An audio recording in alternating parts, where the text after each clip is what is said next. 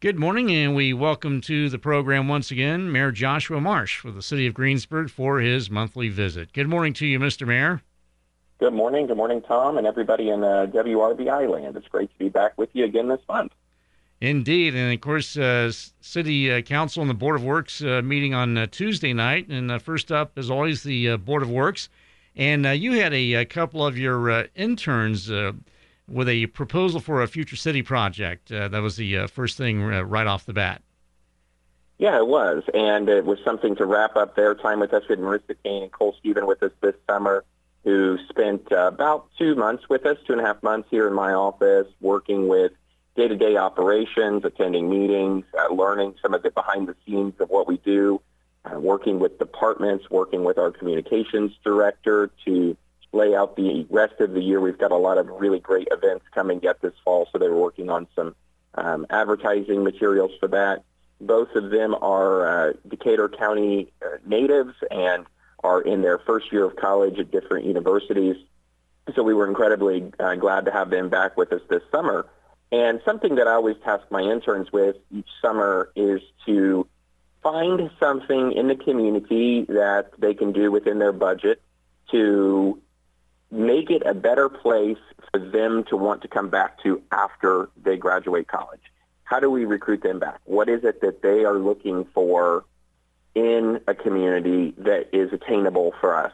And so last year, our uh, interns tackled the outdoor fitness park, which has been um, incredibly well received and well utilized out at Rebecca Park.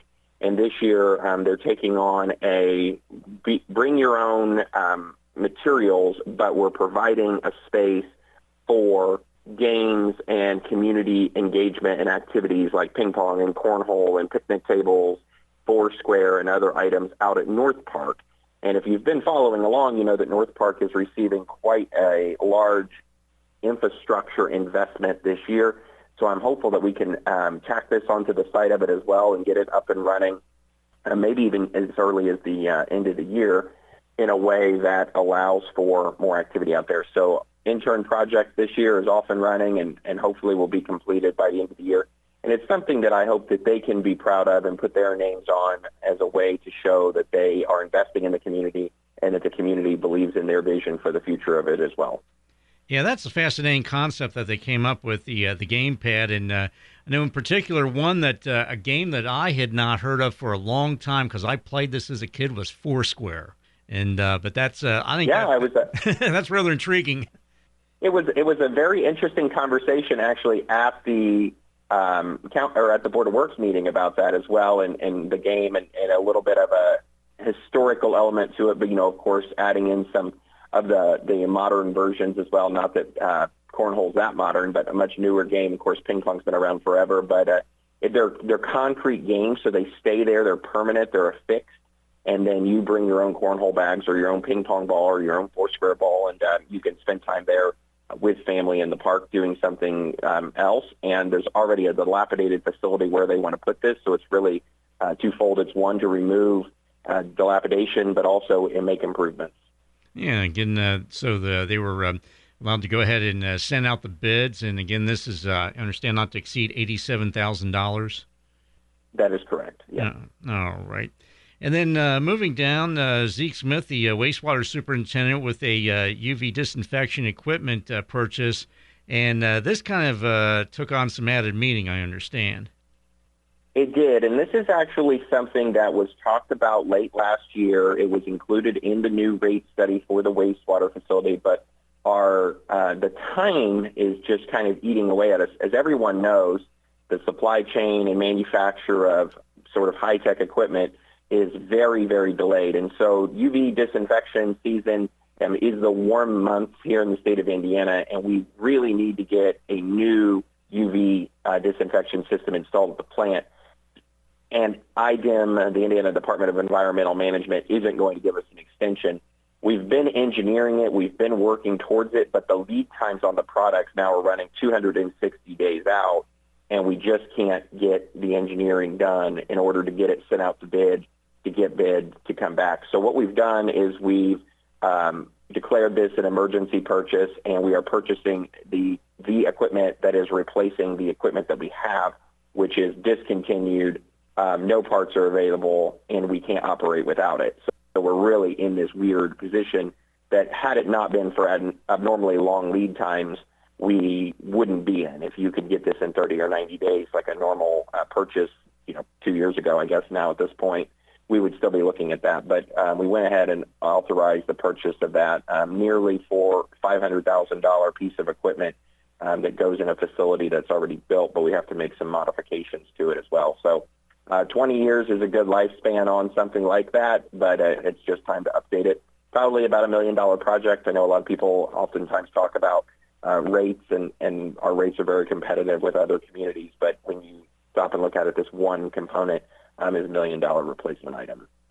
All right. And then um, moving down, uh, City Engineer Ron May with uh, several items. Uh, first up was the uh, St. Mary's Church stormwater credit application. Yeah, so we uh, have been talking about stormwater for almost uh, well over a year now, but nine months the ordinance has been in place, and we've been slowly making progress on getting it um, corrected in the in the billing software. So we've rolled that out, but that also means we've rolled out um, applications for credit for non-residential parcels. They can apply. There's a there's a book that's available through the city engineer that has five or six different credit applications that can be applied for that can amount to up to 30% of the parcel's stormwater impact fee. And so St. Mary's uh, Church applied for uh, a direct discharge uh, or credit and an open space credit and they both were awarded, or it was awarded both of those. And then uh, also uh, he uh, had some petitions to appeal impervious areas. Uh, so so he had uh, two of those on uh, separate properties.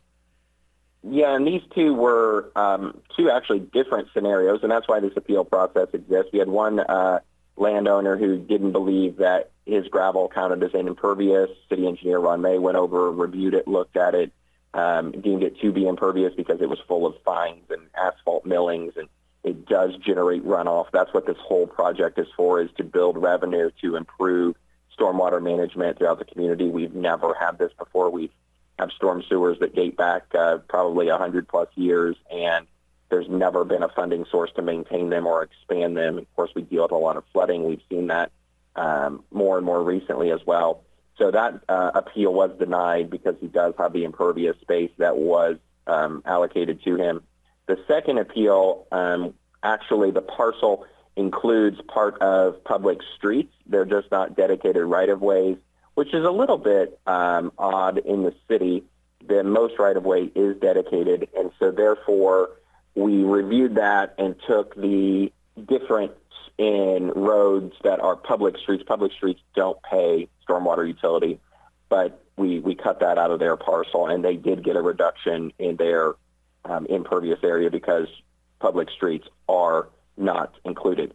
Now, in that same caveat, we as the city and, and our utilities are paying our stormwater fee as well. So the city of Greensburg owns City Hall, and that has impervious space, and we are contributing the amount of money that a private owner would contribute to the stormwater fee as well.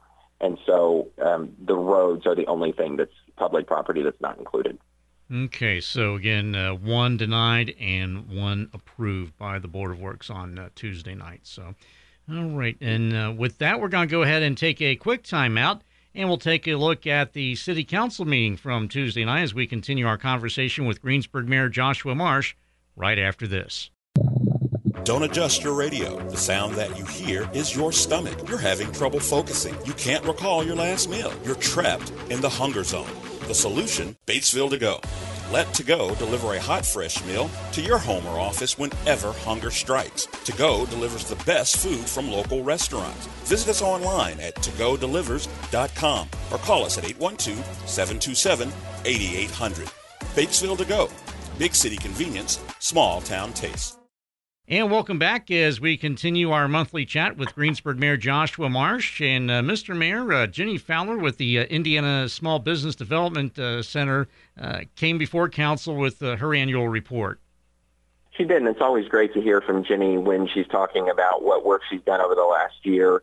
And really, in all of southeastern Indiana, she has six counties, most of them here in the WRBI listing area, and talking about having, you know, businesses, 18 businesses start in her six county area for a $3 million capital infusion, which is great. And she talked about the Decatur County business starts and who she's helped and, and the $500,000 capital infusion here in the county as well. And we're incredibly uh, proud of her. The, the Greensburg Decatur County Chamber of Commerce hosts her in her office or in their office um, to work with those that want to start a business or expand one here in Decatur County slash southeastern Indiana. And uh, we've got a couple more sent her way already, so we're very proud of Jenny and the work that she does with the uh, Indiana Small Business Development Center. In uh, pretty much in that same vein, uh, Economic Development Coordinator uh, Brian Robbins uh, came before council, and this is a, something that we had talked about in the news on Wednesday. Was the Heritage Hill Event Center the tax abatement? This is a great project um, for the city and, and for really the whole area. Heritage Hill, um, most people will know it as the old St. Mary's site, just a few blocks southeast of downtown. A great facility that's been sitting empty for a very long time at this point. Um, Emily uh, Osterling, who is now a manship, but a, but a Greensburg native, and her husband Evan are purchasing and going to redevelop the old St. Mary's Church into an event center, and we're incredibly happy to have them here in their dedication to the campus and they're working through the process.